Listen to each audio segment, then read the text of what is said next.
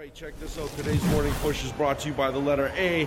So if you could leave something in the comments down below that starts with the letter A that you're grateful for, I would really appreciate it. It would be amazing. Also, it would be awesome. And I'm grateful for my automobile because it gets me to work every day. Now, check it out. The reason I'm doing the gratitude alphabet right now is because next Monday is statistically the saddest Monday of the year.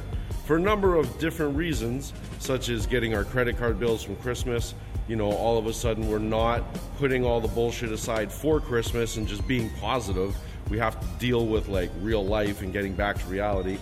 And also, you know, family's gone home, you know, we're not visiting. I know this year's been different, but whatever. Anyways, Next Monday is the saddest day of the year. So, to counteract that, I want us to all be grateful and be consciously grateful of things in our life, okay? I love you, but I don't gotta like you. We'll see you tomorrow with the letter B.